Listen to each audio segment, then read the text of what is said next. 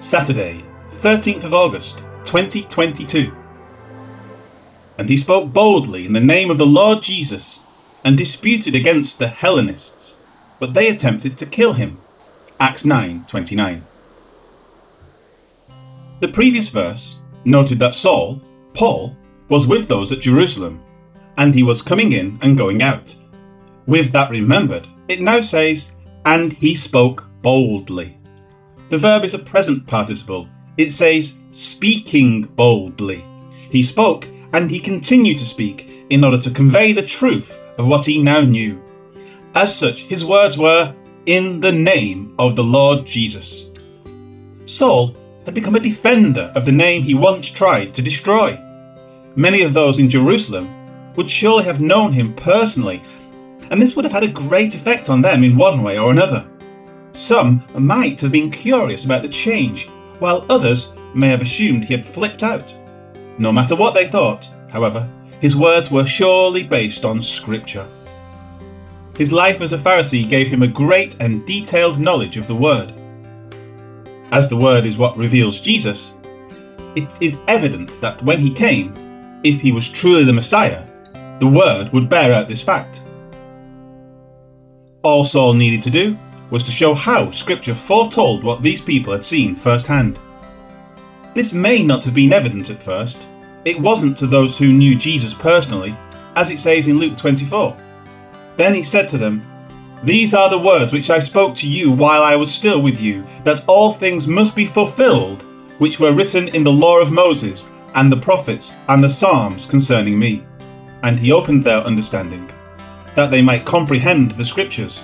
Luke 24, 44 and 45. This is just what Saul is doing with those of Jerusalem who were aware of the things Jesus did. He was attempting to open their minds so that they too might understand the scriptures. However, people will argue against the obvious. As it next says, Saul disputed against the Hellenists. The NKJV, following the error of the KJV, leaves out a word. The Greek reads, He was both speaking and disputing with. Saul would engage the Hellenists, those Jews who spoke the Greek language, and he would dispute with them concerning the matter of Christ. By this time, the Greek speaking Jews were as much at odds against the issue of Jesus being their Messiah as were the Hebrew speaking Jews. Saul engaged both in order to reveal to them that Jesus truly is the Messiah who had been prophesied. However, the Hellenists were as unwilling as the Hebrew speaking Jews to accept the message. Because of this, Luke notes that they attempted to kill him. The Greek word epicherio means to take in hand. Thus, it would rightly be translated as to undertake. They set forth a plan to kill him, and then they undertook to follow through with that plan. The irony here is that Saul stood and guarded the garments of those who stoned Stephen. And now, the same man stood defending Jesus as the Christ just as Stephen did. And he was now facing being killed by his own Jewish brethren as well. This is seen in the use of the word disputed. The only other time it is used in Acts is in verse 6 9. And Stephen, full of faith and power, did great wonders and signs among the people. Then there arose some from what is called the synagogue of the freedmen, Cyrenians, Alexandrians, and those from Cilicia and Asia, disputing with Stephen Acts 6 8 and 9. This verse, 929, is the last time the word is used in Scripture, and it reveals the truly ironic nature of what has taken place. God's word will be proclaimed. When Stephen could no longer do so, a man who was on the opposite side of his disputing was called by the Lord to continue with the task. Life application. There is a time to dispute a matter, and then there is a time to let a matter go. Some people simply want to hear themselves speak.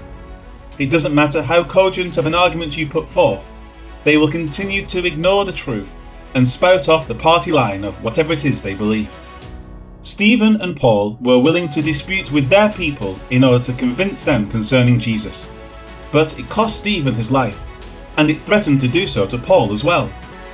There is nothing wrong with dying for what you believe, but there is a time when you might as well just close your mouth and shake the dust off your feet. until such people decide they could be wrong, they will never give an inch. A good way to set the parameters for disputing is to ensure you are talking apples to apples. If someone constantly brings in matters that have nothing to do with the issue at hand, then you are truly wasting your time.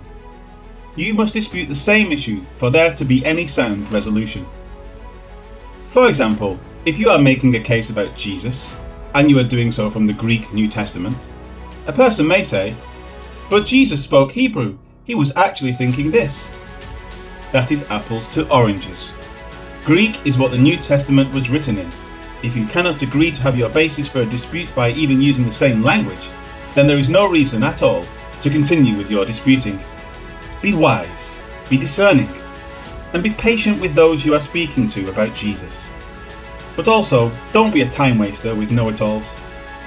You will never win your argument, and you'll be wasting your own valuable time in the process. Lord God, help us to be strong in our defence of your word, but may we never waste time in the process. And so, help us to use wisdom to know when to speak and when to refrain from continuing with our words. Be with us in this, O God. Amen.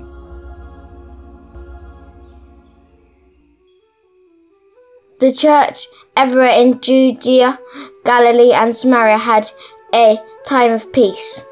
With the help of the Holy Spirit, the group became stronger. The believers showed that they respected the Lord by the way they lived. Because of this, the group of believers grew larger and larger. Acts 9, verse 29.